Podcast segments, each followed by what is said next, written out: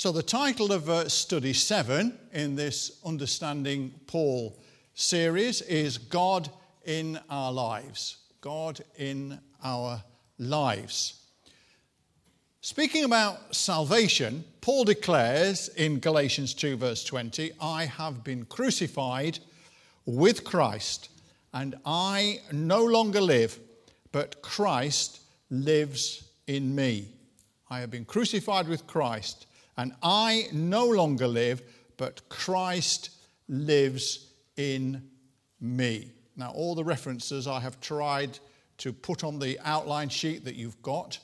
Um, so you can take them away with you and go through them again at your leisure if you wish to do so. So that was Galatians 2:20. Now it's clear from Paul's teaching that this experience is not just confined to him. It applies to all believers who have accepted Christ as their Savior and are now at peace with God, as he puts it in writing to the Romans, chapter 5 and verse 1. And in study 6 that we did last time, we looked at the way of salvation in some detail. So, Paul explains, first of all, what it actually means to have God in our lives. And secondly, what our response should be to this wonderful truth. Because it is a wonderful truth, isn't it? It's a mind blowing truth. Christ lives in me. God is in our lives by his Spirit. So let's begin by exploring what it means to have God in our lives. What it means to have God in our lives. Well, firstly, it means that we are alive to God. We are alive to God. Paul tells us that it means, looking at Romans chapter 6 and verse 11, that we are now, and I quote, dead to sin, but alive to God in Christ Jesus. And writing to the Colossians chapter 2, verse 13, he says, and I quote, When you were dead in your sins, God made you alive. God made you alive with Christ. He forgave us our sins. Now, you'll also find that in Ephesians 2, verses 4 to 5. However, important point to notice although our sins have been forgiven, praise God for that, and we have new life in Christ, fantastic, there are still times, aren't there? Well, there are in my life anyway, when we fail to act like new creations in Christ. Now, this is because we're in a process. We're in the process of being sanctified, which is a posh word which simply means becoming more holy, becoming more godly, and becoming more loving. This process of sanctification is going on in our lives day by day. And Paul speaks of his own personal struggle. He makes no claim to have arrived, you know that everything's okay with me, I have been sanctified, and that's it. No, he struggles. And I'm glad he did. And I'm glad he told me he did, because that makes me feel a whole lot better. I don't know about you, that this wasn't just something that I struggle with, but it's something that he struggled with too, and we all do. So Paul speaks of his own personal struggle to, to live as he knows he should. And in Romans 7, verses 15 and 19, this is what he says, and I quote I do not understand what I do. For what I want to do, I do not do.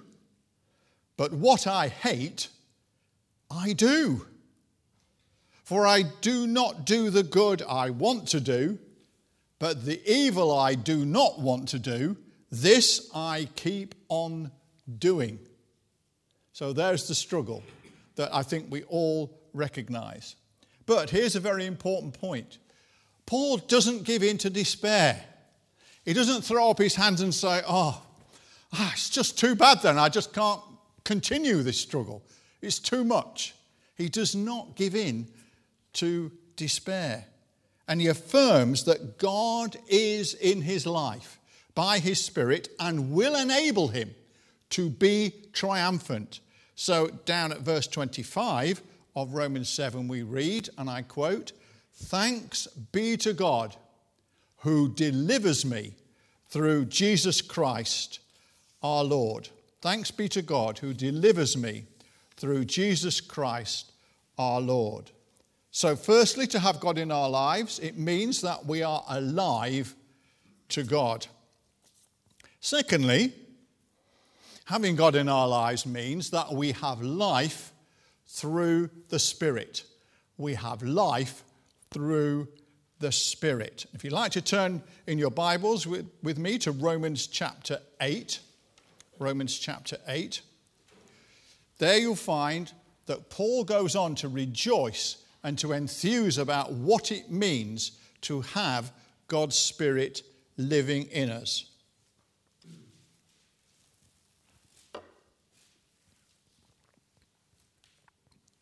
Firstly, in verses 1 to 4 of Romans 8, Paul tells us that it means that believers are no longer living under God's condemnation. We are no longer living under God's condemnation. We are free from guilt and we are free from the consequences of sin, and sin no longer has any power over us. Look at verse 2, and I quote Through Jesus Christ, the law of the Spirit of life set me free from the law of sin and death. Now, this means that the law is no longer our guide, the Spirit is now our guide. And the Spirit, who is God rather than a mere code book of conduct, which is what the law was, is a far better guide and resource than the law ever was. Why? Because the Spirit offers guidance which is specific, specific to the situation we are in, and is therefore more precise and more explicit. The Spirit is also about relationship rather than rules. He brings us into a relationship with God, whereas the law can only lay down the standard expected and warn of the consequences of disobedience. Now, both of them, the law and the Spirit, point out the sin in our lives. But the Spirit strengthens us to overcome it whereas the law can only condemn us for it. And we looked at that in our previous study, study six. The Spirit acts as our personal guide and influence, whereas the law is impersonal. The law is written to guide everybody and is never specific to each person. The Spirit, as our guide, you see the difference? His guidance is personal rather than impersonal. So, having God in our lives means that we're now living under the Spirit's guidance as He walks with us and is in us day by day. Secondly, in this passage, Paul tells us that having life through the Spirit means that believers are now living under a new obligation. We are now living under a new obligation. So look down at verses 12 and 13.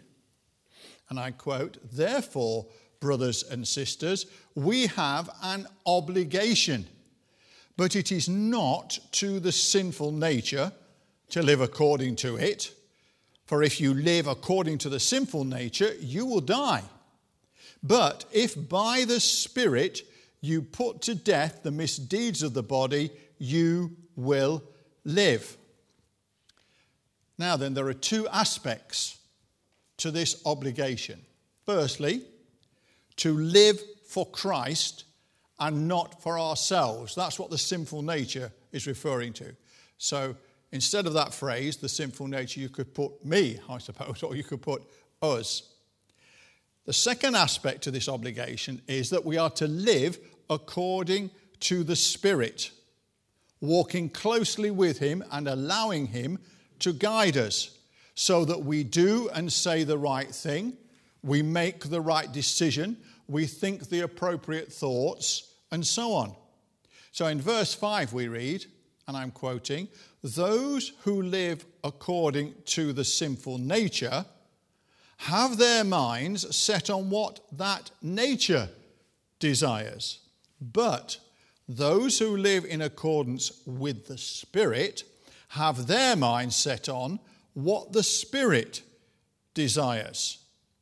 So, in contrast to the worldly person, the believer does not follow what the sinful nature dictates. Instead, our minds are to be fixed on the things of the Spirit, asking ourselves, what does God want? What pleases Him? Rather than, what do I want? What pleases me? Being alive to God means that we should be responsive to the things of the Spirit. It means that we should be submissive to God and obedient to His commands. Our lifestyles are to be completely different because we now live in the realm of the Spirit. So in verse 9, Paul says, and I quote, You, however, are controlled not by the sinful nature, but by the Spirit if the Spirit of God lives in you.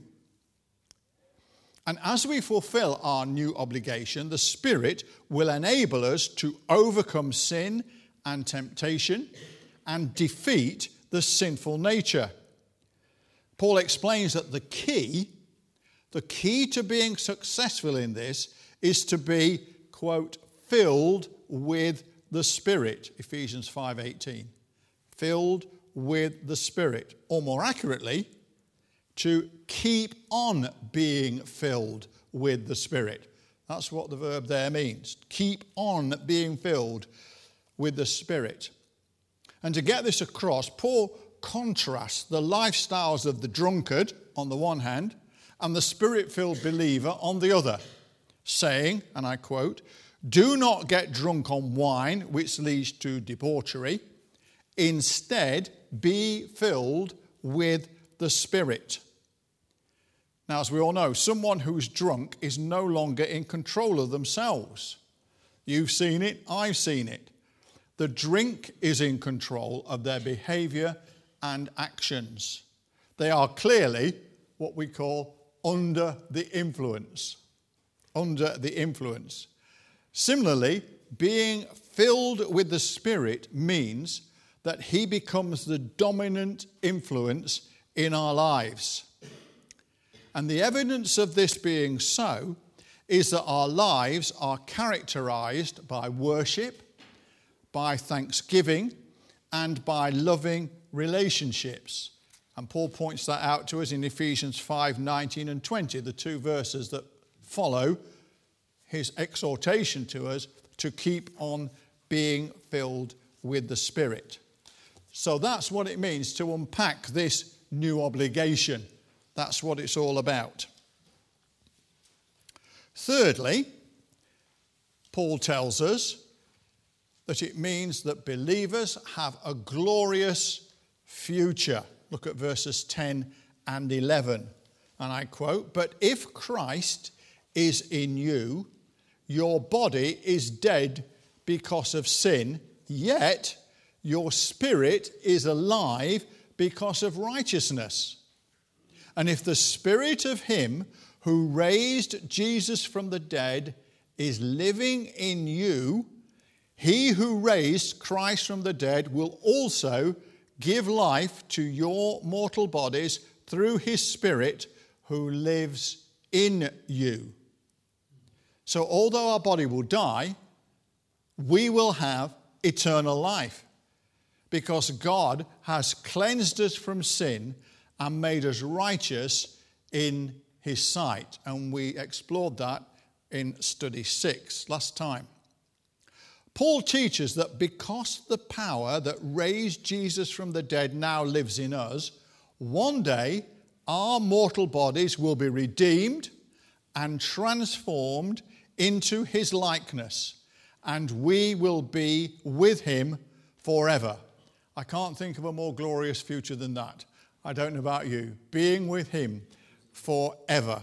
And of course, when we get to the last study in the series, this time next year, study 14, we'll be looking at that whole aspect. Fourthly, in this section, Paul tells us that it means that the believer is now a son of God, adopted into his family. So, looking at verses 14 to 15, and I quote, Those who are led by the Spirit of God are sons of God. You received the spirit of sonship, and by him we cry, Abba, Father. Now, he uses this picture of adoption, uh, if you look down at verse 23, to illustrate our new relationship with God. And in the last study, study six, we went into this in some depth with an explanation of it and the background to it. Paul explains that having the Spirit of God living in us is evidence that we are saved. So in verse 16, he says, and I quote, The Spirit Himself testifies with our spirit that we are God's children. That we are God's children. We're adopted into His family. But for Paul, it's more than that. It's also a pledge. It's a pledge of our future inheritance. Look at verse 23. And I quote We ourselves, who have the first fruits of the Spirit, groan inwardly as we wait eagerly for our adoption as sons, the redemption of our bodies. And we remember from last time that this use of the word sons is about status, it's not about gender. Paul uses the term first fruits here in the sense of a down payment on an inheritance yet to come in the future. So the fact that the Spirit of God lives in us is a down payment, a guarantee of an inheritance yet to come in the future. So in 2 Corinthians 1:22 we read and I quote, he set his seal of ownership on us and put his spirit in our hearts as a deposit, guaranteeing what is to come. And you get a similar flavor in Ephesians 1:13 to 14. And we explored the significance of the seal, if you remember, in study 6. So that's about our future and it's about our family. And fifthly, Paul tells us that to have life in the Spirit means that the Spirit helps believers, quote, in our weakness. We're looking down at verses 26 to 27 of Romans 8 now. And this is given with specific reference to prayer. To prayer. And I quote, the Spirit helps us in our weakness.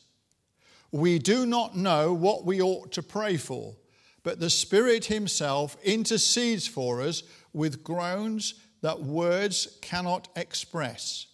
And He who searches our hearts knows the mind of the Spirit, because the Spirit intercedes for the saints in accordance with God's will. Now, interestingly, the word that's translated helps here, the Spirit helps us, is only used at one other point in the New Testament. And that point is at Luke chapter 10 and verse 40. And Luke chapter 10 and verse 40 is where Martha asks Jesus to tell Mary to help her. So we've got a tie up between that incident in the life of Jesus and what Paul is saying here. The significance of it is this it refers to help that is offered to make it easier for people to bear a burden. Remember, Martha didn't think it was fair that she had all the burden of the hospitality when Mary was just sitting at Jesus' feet listening. You remember? So the plea was, Help me with this burden. Tell her to help me with this burden. Okay? And so here we have the same thing that it's about bearing a burden. So, here, that help, when it comes to a burden that we bring to God in prayer, that help is being provided by the Spirit Himself. That help for us when we feel that burden is provided by the Spirit Himself as He ministers both to and through believers. Now, there's two ways of understanding this. Firstly, that the Spirit is so committed to us that He is personally presenting our deepest prayers to God on our behalf. So the picture is of the Spirit standing with us and praying for us. Second way of understanding it is that the Spirit helps us when we don't know what to say in prayer about a particular burden that we or others are carrying, or we don't know how to express our innermost feelings. We run out of words. We can't think of the words to do it. They don't seem justice to the burden that we feel. And there are two aspects to this. Firstly, that the Spirit inspires us to speak out in tongues the appropriate words for that situation. And I'll be coming to that back to that when we look at studies 12 and 13 when we look at what Paul says about the Holy Spirit. Mere human words, as he uses here, are not adequate to express our feelings. I'm sure we've all been in that situation. The groans that Paul speaks of here indicate the distress we're in because of this burden. It's like our spirit is groaning and we can't get the words. So the Spirit inspires us to speak out in tongues.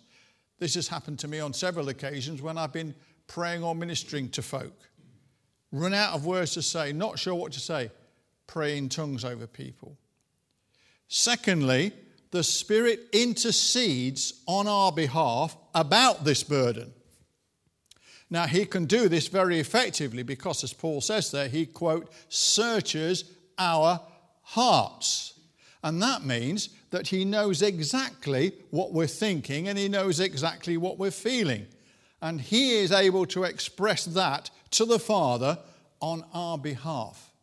So we have this wonderful thing when we have the Spirit of God living in us that He supports us in prayer.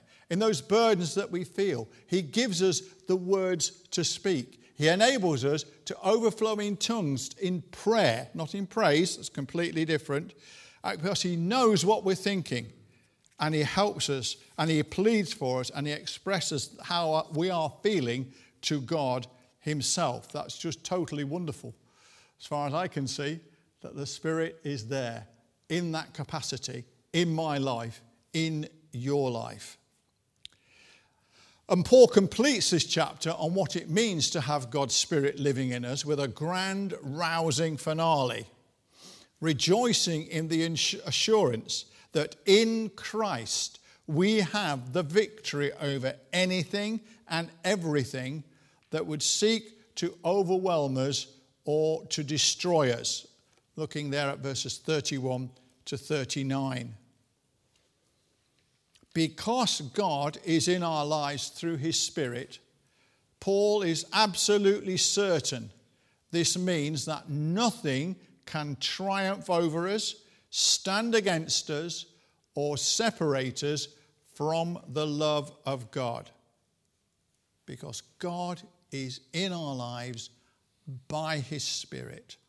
And so he says in verse 35 and 37 to 39. I have to confess, this is one of my favorite passages of Scripture, and I'm quoting Who shall separate us from the love of Christ?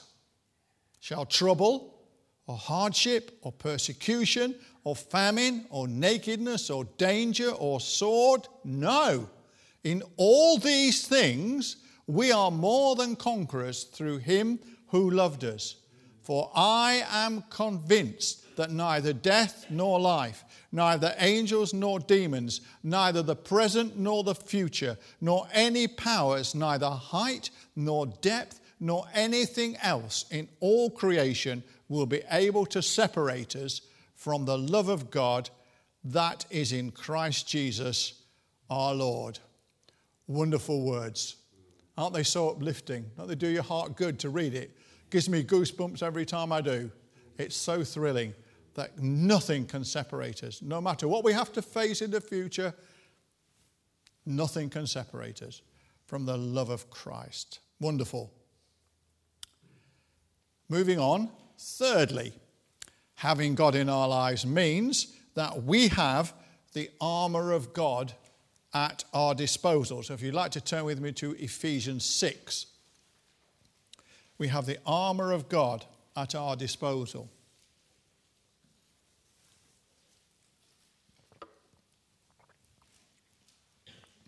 But before actually looking at that subject of the armour of God, we need to notice what else Paul has to say about prayer in verse 18 of Ephesians 6. There he exhorts the Ephesians and indeed all believers to, and I quote, pray in the Spirit on all occasions with all kinds of prayers and requests. Pray in the Spirit on all occasions, as he himself did. If you look at 1 Corinthians 14, verse 15. Now, praying in the Spirit could well be a reference to praying in tongues. For me, it is. It certainly means allowing our prayers to be inspired by the Spirit. And this requires us to take time to listen to the Spirit, who will then guide what we say in prayer, either in our native language or in tongues.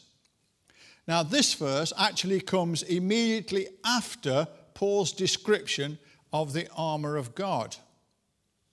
Having God in our lives means that all believers have access to this full suit of armour, which is specifically designed for engaging in the spiritual warfare in which we are all involved. Look at verse 12, well known verse, I'm sure. Quote, For our struggle is not against flesh and blood but against the rulers, against the authorities, against the powers of this dark world, and against the spiritual forces of evil in the heavenly realms. So, clothed in this armor, we can fight off. We can fight off the devil and all that would come against us. Paul refers to it as the full armor of God which he encourages us to put on by faith in verses 11 and 13, quote, so that you can take your stand against the devil's schemes and be able to stand your ground. So this armor is available, and Paul is saying, for goodness sake, put it on so you can do battle, so you're clothed for battle. Now, interesting, elsewhere, he refers to the armour of God as the armour of light in Romans 13 12. The armour of light, which I think is a very interesting phrase. It's like the light fighting against the darkness. That's how I see it anyway. The armour of light to enable us to overcome the kingdom of darkness. Now, this armour parallels the armour worn by the Roman soldier. And it consists of belt, breastplate, shoes, shield, helmet, and sword. If you look at verses 14 to 17, and you'll also see them listed in 1 Thessalonians 5 and verse 8. For Paul, this armour of God is essential daily wear for believers so that we don't fall prey to attacks that the devil mounts against us. So, what do these things signify then? Well, just briefly, because you can have sermons on this, books written about it, I'm going to do it very concise. The belt of truth signifies the fact that if our lives are subject to the truth of God, we will defeat Satan, who is a liar. John 8:44 tells us. The breastplate of righteousness symbolizes our righteousness in Christ and the godly life we're seeking to live through the Spirit's power. We talked a lot about righteousness in the previous study. The footwear worn by the Roman soldier was a pair of sandals with hobnails in the shoes. Did you know that? They had hobnails in, their, in the soles of their shoes. Do you know why? You can probably work it out. To give them a better footing when they were fighting. So they didn't slip about as they were trying to fight and slip over. So the hobnails are there to give grip, a better footing. So he talks about the feet, and I quote, the feet fitted with the readiness that comes from the gospel. And this signifies the fact that believers need to be grounded in the gospel so that we can stand firm in the battle. Paul keeps emphasizing about standing, standing firm. And the shoes help us to stand firm. They represent, if you like, the gospel, the, the believer being grounded in the gospel, sure of where we stand.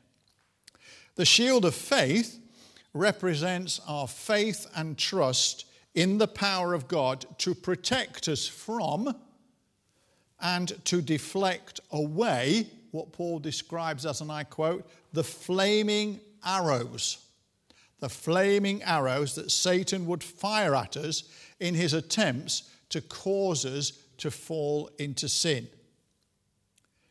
The helmet of salvation speaks of a mind, a mind which knows the truths of the Word of God and will therefore not easily be led astray by the false teaching with which Satan wants to bombard us. And don't think that was a problem just in Paul's day. It certainly was. There were many, many false apostles, as we've seen in previous studies.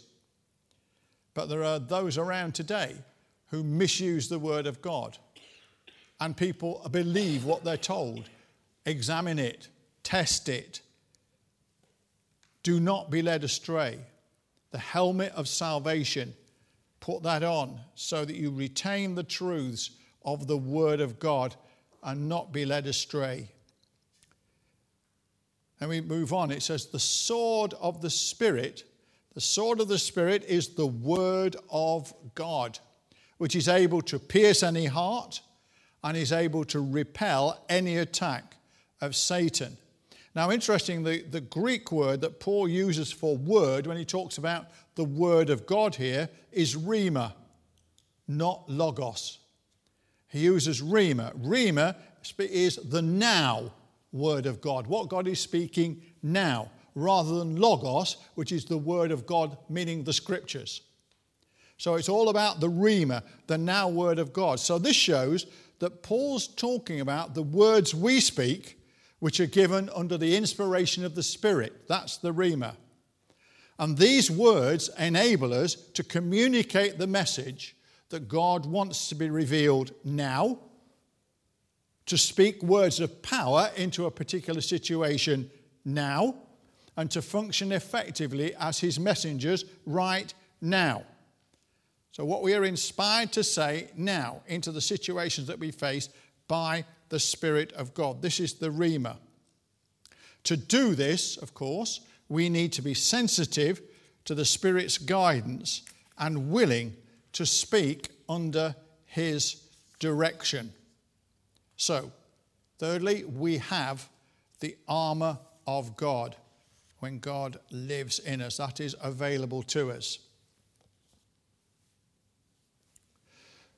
Fourthly, having God in our lives means that we have access to God.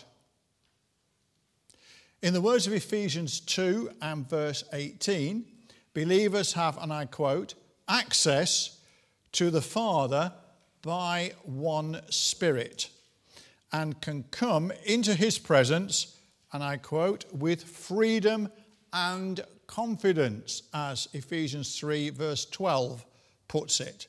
And if we come into our presence, into his presence rather, to present our petitions and requests with freedom and confidence. Now, you may not realize it, but this was a sensational truth for the Ephesian believers. This was absolutely sensational, and it's why he says it in his letter to the Ephesians and not elsewhere. Because you see, the Ephesians lived in a city, Ephesus obviously, where certain citizens were excluded. They were excluded from access to the agora. The agora was like a great big forum or meeting place in the city. And they were excluded from access to the agora because of who or because of what they were. You see, in the agora, activities relating to politics, entertainment, education, religion, and commerce took place. But the marginalized were locked out. Marginalized were not allowed entry into the agora because of who and what they were. By contrast, because God is now in their lives, they have unrestricted and open access to God no matter who or what they are. So, in other words, there's no agora in God's kingdom. There's no place where you're shut out of. There's no, you are not, even if you felt marginalized in this life, you're not marginalized in God's kingdom. There's no such concept.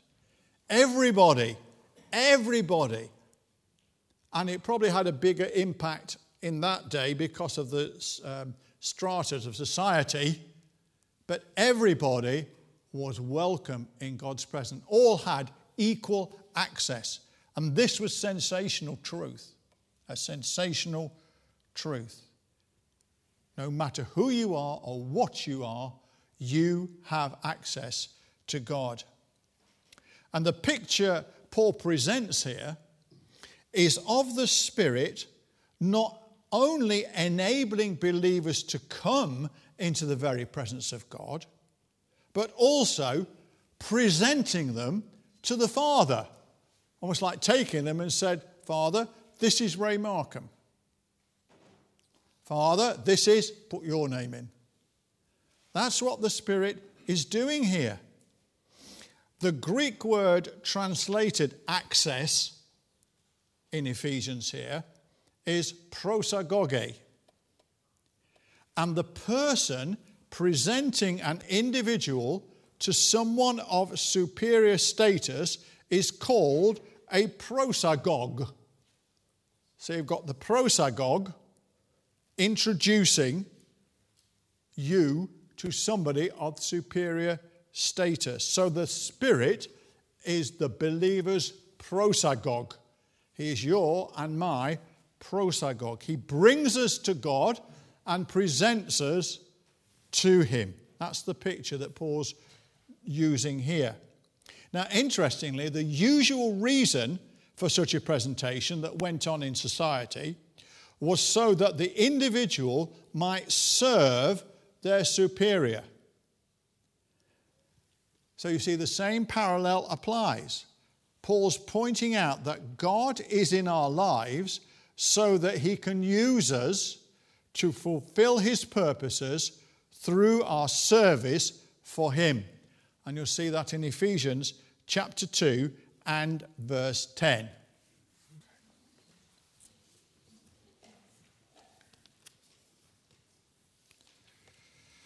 Okay, so fifthly, we have God in our lives and that means that we experience God.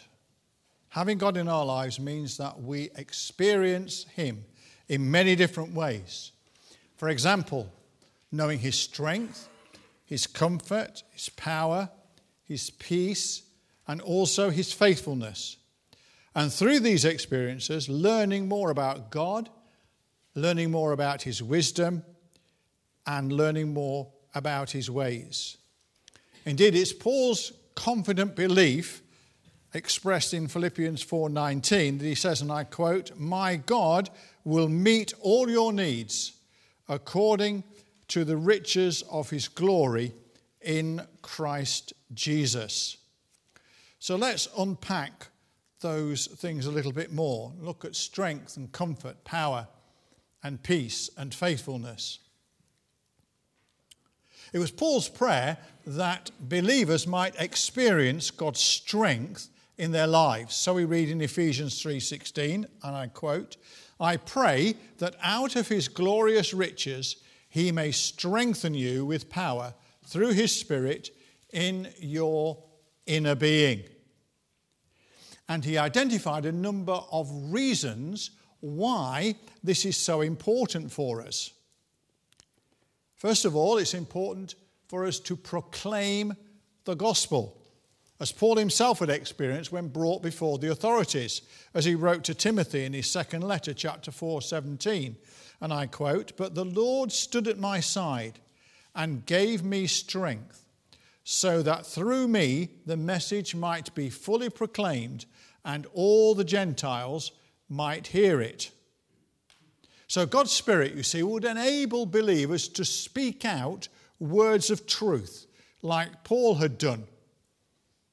And I quote from 1 Corinthians 2:13, "This is what we speak, not in words taught us by human wisdom, but in words taught by the Spirit, explaining spiritual realities with spirit taught words. So we need God's strength to proclaim the gospel. Secondly, we need it to enable us to stand firm to the end. 1 Thessalonians 3:13 says, "May he strengthen your hearts so that you will be blameless and holy in the presence of our God and Father when our Lord Jesus comes with all his holy ones." And you'll also see some similar words in 1 Corinthians 1 verse 8. Thirdly, to experience God's strength to produce in us the qualities we need when faced with hardship. Quoting from Colossians 1:11, being strengthened with all power according to his glorious might, so that you may have great endurance and patience. However, that's not to say that God doesn't care when we suffer hardships. 2 Corinthians 1 3 to 4 tells us, and I quote, Praise be to the God of all comfort, who comforts us in all our troubles, so that we can comfort those in any trouble with the comfort we ourselves receive from God. So there's a lot of comfort going around eh, from God to us and from us out to others. Wonderful. Fourthly, we need his strength to help us to cope with all situations as Paul himself had learnt to do. Philippians 4 12 to 13 says, I have learned the secret of being content in any and every situation. I can do all this through him who gives me strength. Strength. There we have it again.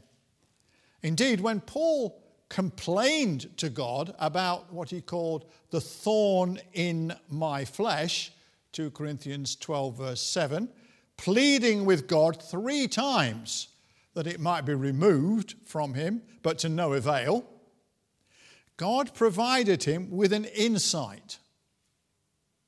It was an insight which revolutionized Paul's thinking.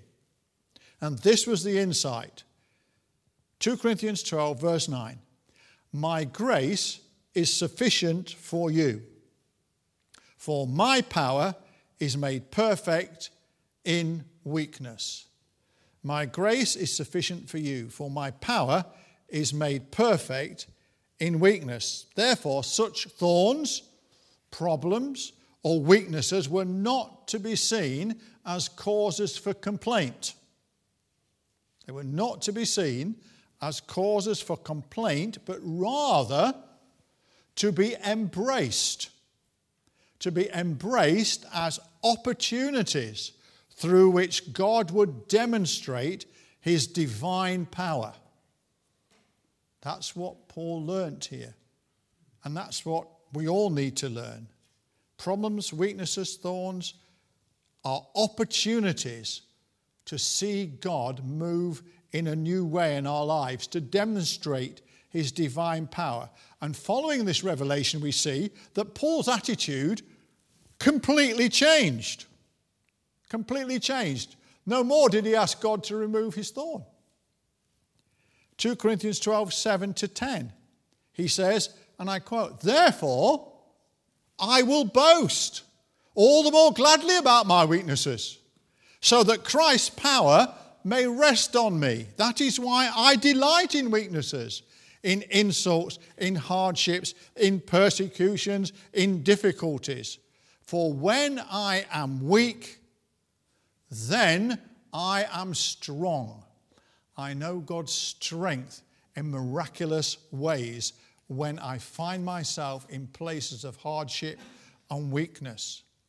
And indeed, Paul did experience the power of God's deliverance on many occasions. For example, when he was in Asia, if you look at 2 Corinthians chapter 1 and verse 10. With God's power at work within us, anything is possible.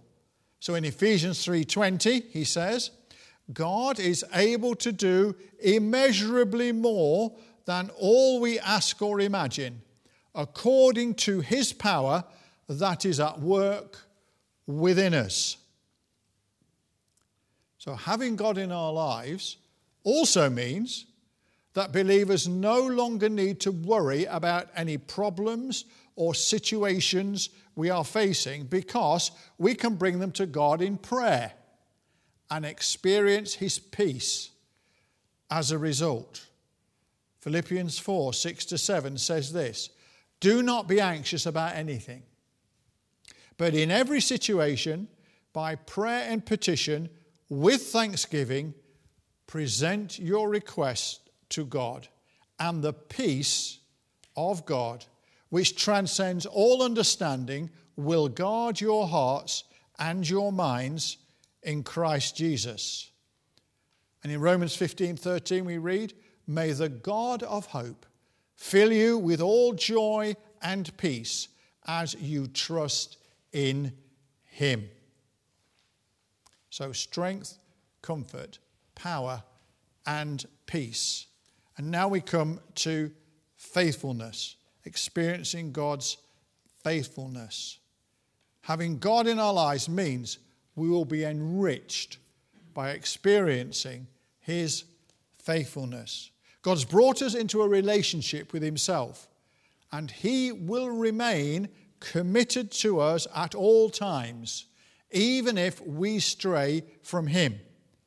In 1 Corinthians 1 9, Paul writes, God is faithful, who has called you into fellowship with his Son, Jesus Christ our Lord.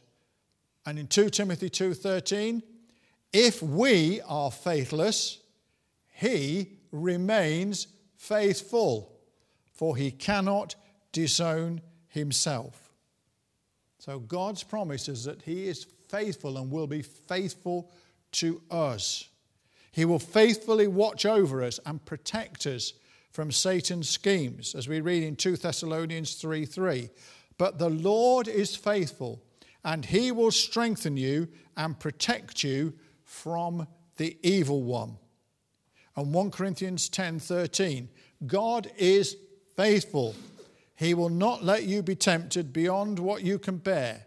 But when you are tempted, He will also provide a way out so that you can endure it. Now, the believer needs to take advantage of this divine empowering and flee from the temptation to do something that is dishonoring or pleasing to God.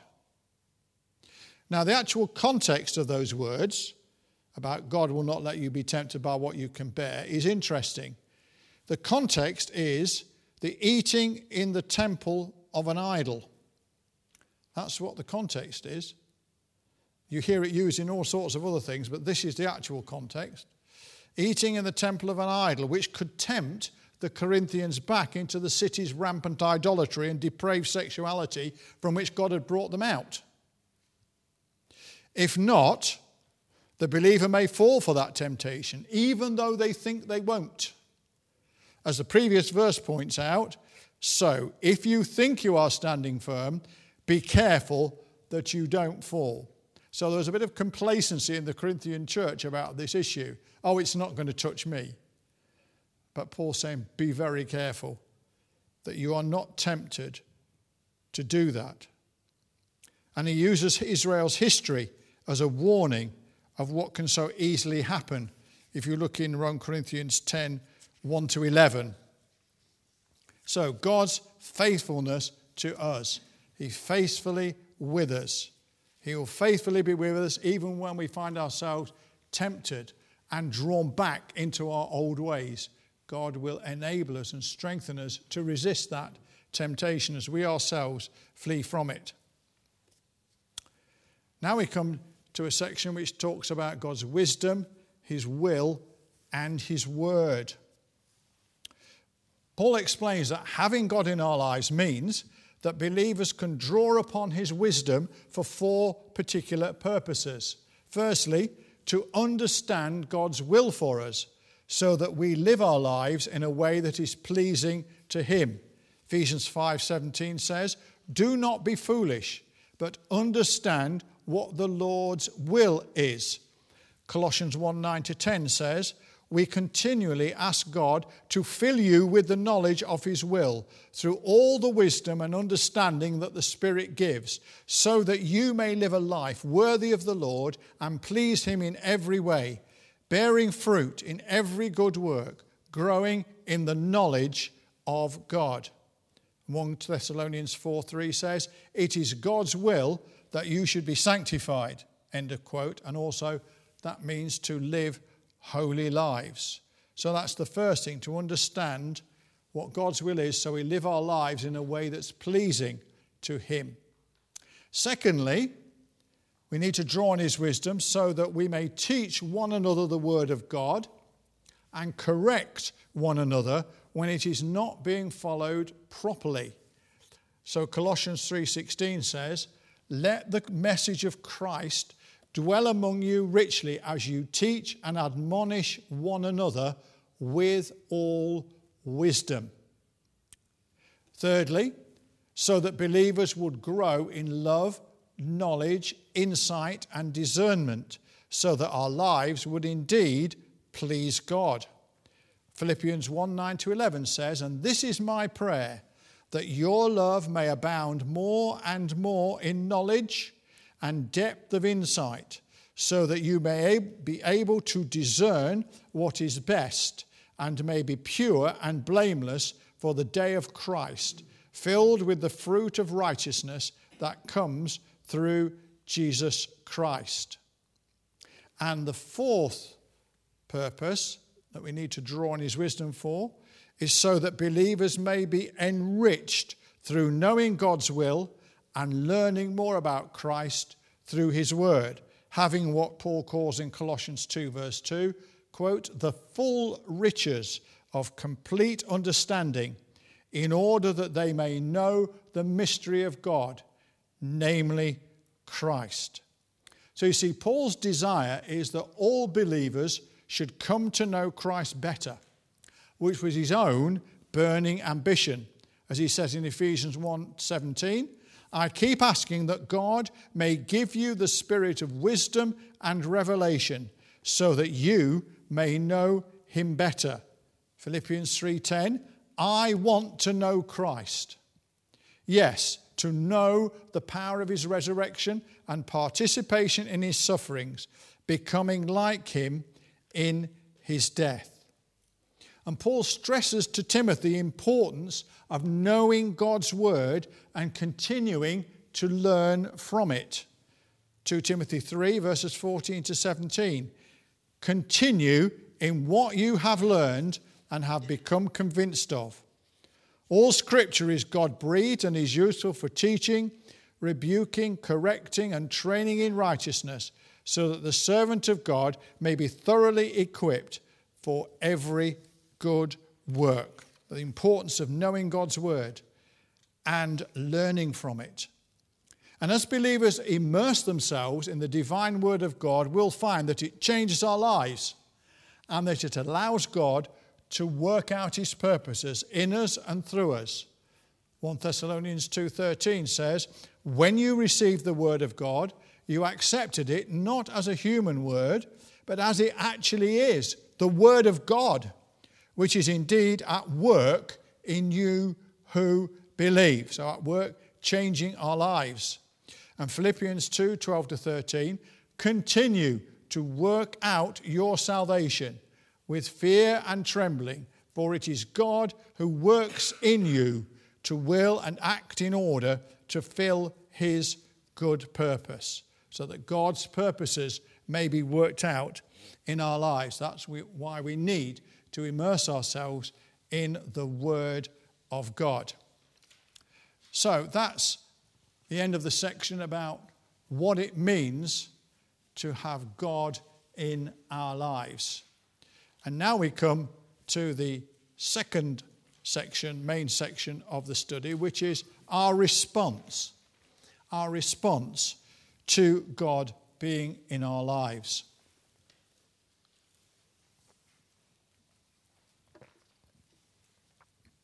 Now, Paul tells us that there are various ways that believers need to respond to the fact that God is in our lives. And these include offering ourselves to God as living sacrifices, being imitators of God, and wanting to please God by living holy lives.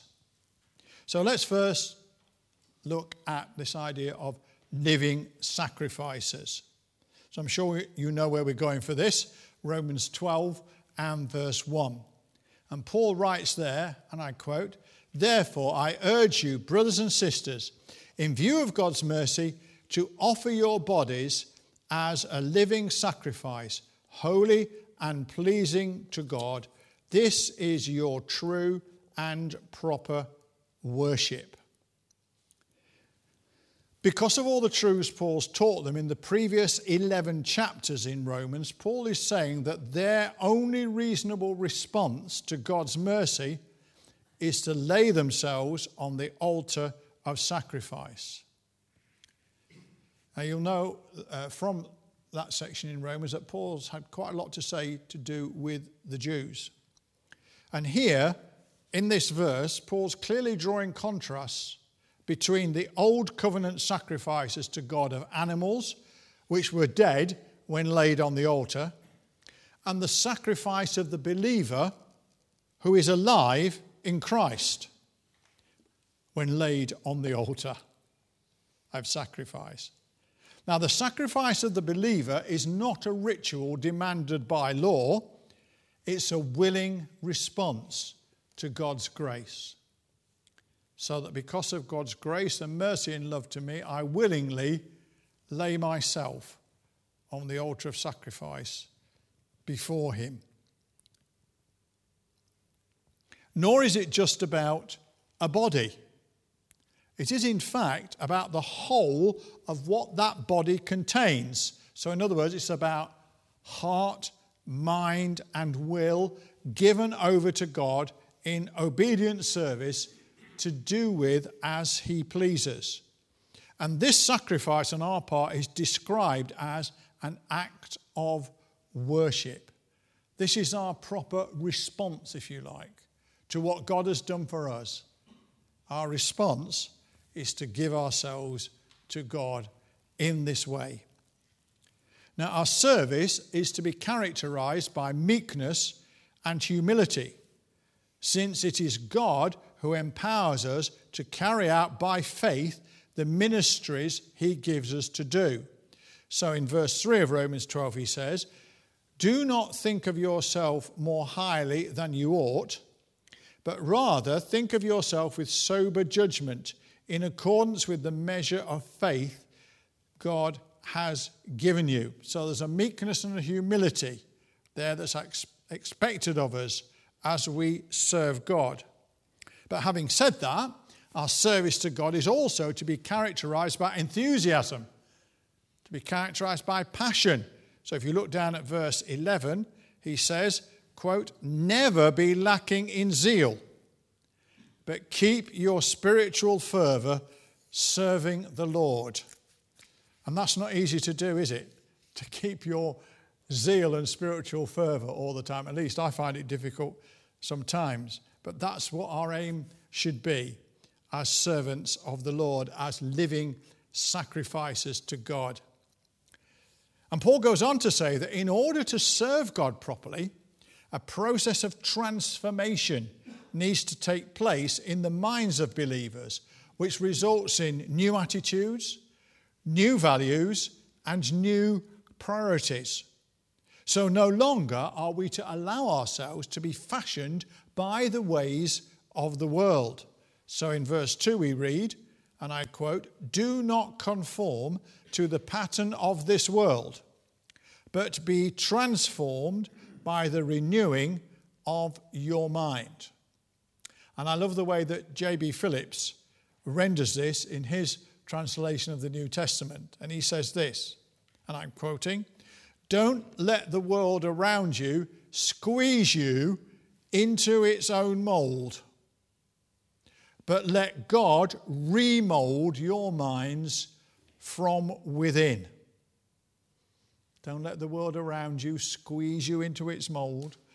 Let God remold your minds from within. And when we submit ourselves to this process of transformation, then we'll be able to understand what God's will is for us and what He wants from us. Carrying on in verse 2 then you will be able to test and approve what God's will is His good, pleasing, and perfect will. Only when our will is submitted to God's will can we have what Paul describes in 1 Corinthians 2:16 as the mind of Christ. Because only then when our will is in line with God's will will we think as he thinks and share his priorities and his concerns.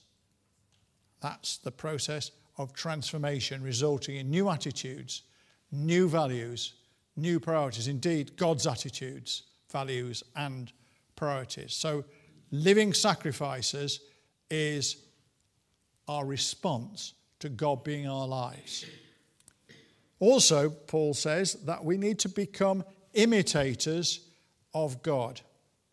So, Paul tells believers to respond to the fact that God is in our lives and that we are part of his family by imitating the Lord Jesus in everything we do. So Ephesians 5:1 says, "Be imitators of God, therefore, as dearly loved children." And Paul commends the Thessalonians for doing exactly this. In 1 Thessalonians 1:6 he says, "You became imitators of us and of the Lord."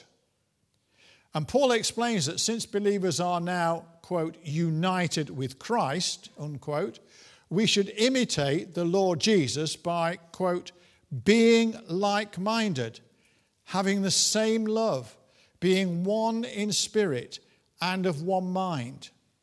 Do nothing out of selfish ambition or vain conceit. Rather, in humility, value others above yourselves, not looking to your own interests, but each of you to the interests of the others. In your relationships with one another, have the same mindset as Christ Jesus. Those words are from Philippians 2 1 to 5. And in 6 to 8, Paul then goes on to spell out that mindset shown by Jesus as he came to earth and died on the cross. Very familiar verses, I'm sure. Namely, humility, compassion, submission, servanthood, obedience, and sacrifice. These are the qualities of Christ that we should be imitating.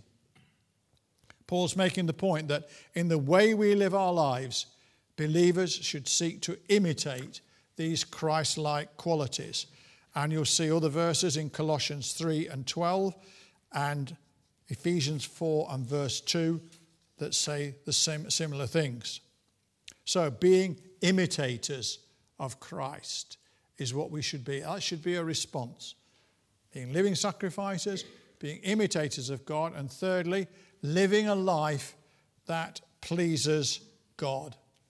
Paul tells believers that since God is now in our lives, we should, quote, make it our goal to please Him. 2 Corinthians 5, verse 9. to, quote, live a life worthy of the Lord and please him in every way, Colossians 1:10 and also 1 Thessalonians 2:12. Now a life that pleases God is Christ-centered rather than self-centered. So we read in 2 Corinthians 5:15, and he died for all that those who live should no longer live for themselves, but for him who died for them.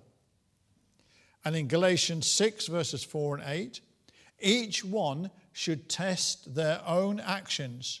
Whoever sows to please their flesh, from the flesh will reap destruction. Whoever sows to please the Spirit, from the Spirit will reap eternal life. So, a life that pleases God is one that is Christ centered rather than self centered. And the lives of believers are to be characterized by holiness. So in 2 Timothy 1 9, we read, He saved us and called us to a holy life. And in 2 Corinthians 7 1, we read, Therefore, let us purify ourselves from everything that contaminates body and spirit, perfecting holiness out of reverence for God. Lives to be characterized by holiness. Sin has no place in the life of a believer. Romans 6 12 to 13, quote, Do not let sin reign in your mortal body so that you obey its evil desires. Do not offer any part of yourself to sin as an instrument of wickedness, excuse me, but rather offer yourselves to God as those who have been brought from death to life. So sin has no place. Believers are to hate what is evil and cling to what is good, he tells the Romans in chapter 12 and verse 9. And in Titus 2:12 he says, believers are quote to say no to ungodliness and worldly passions and to live self-controlled, upright and godly lives in this present age so that we may become quote instruments for special purposes made holy useful to the master and prepared to do any good work. That's 2 Timothy 2 and verse 21. So we are to resist and say no to ungodliness and worldly passions. It doesn't just happen, we have to say no. We're not to allow ourselves to have close fellowship or enter into deep relationships with unbelievers.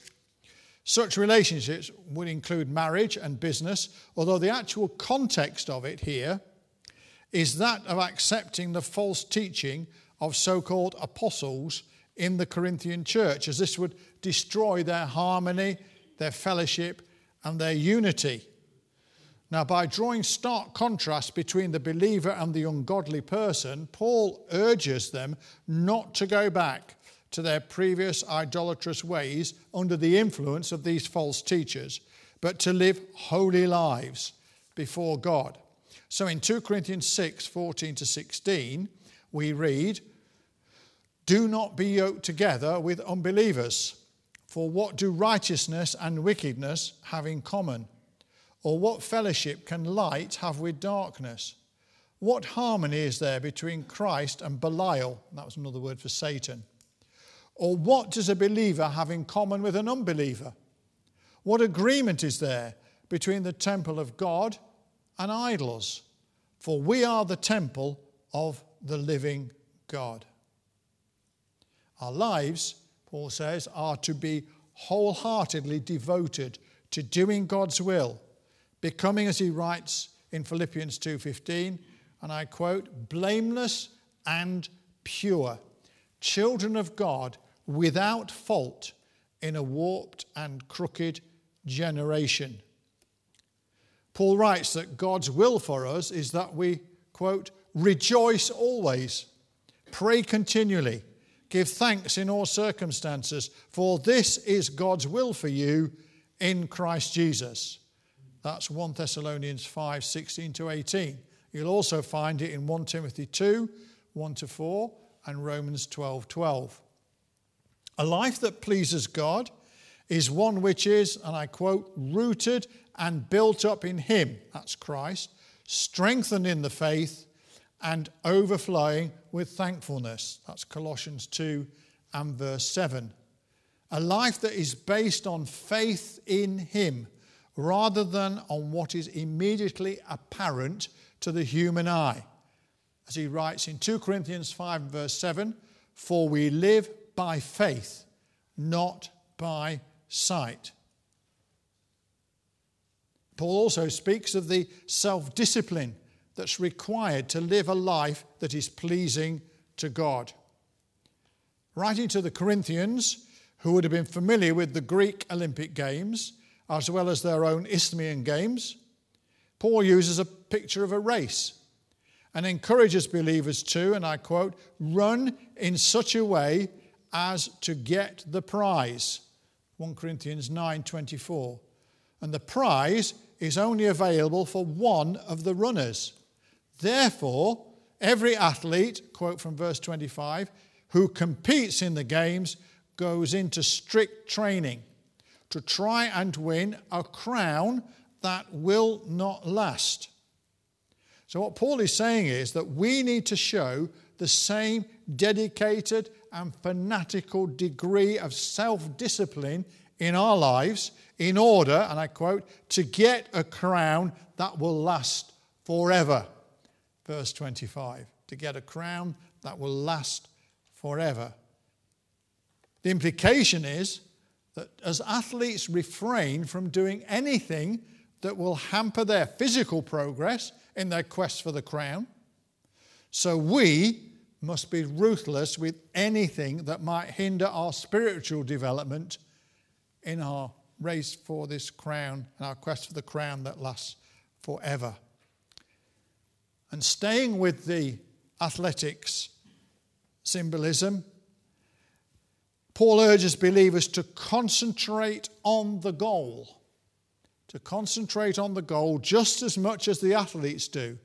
Otherwise, we will lose focus and fall away in the race. If we get distracted and turn to the left and to the right, often we lose our focus on Christ, we can easily fall away in the race. And so he says in verse 26 Therefore, I do not run like someone running aimlessly. He has a purpose, and that purpose should be ours too the purpose of serving God. And our focus needs to be on the Lord Jesus Christ. And he goes on, I do not fight like a, like a boxer beating the air. In other words, doing something just aimlessly. He's got a life that is focused. A life focused on heavenly things is a life that is pleasing to God. And with this verse, I conclude. Colossians 3 1 to 2 says this Set your hearts on things above, set your minds on things above, not on earthly things. That's Colossians 3 1 to 2. Set your hearts on things above, set your minds on things above, not on earthly things. May God help us to live lives that are pleasing to Him. Amen.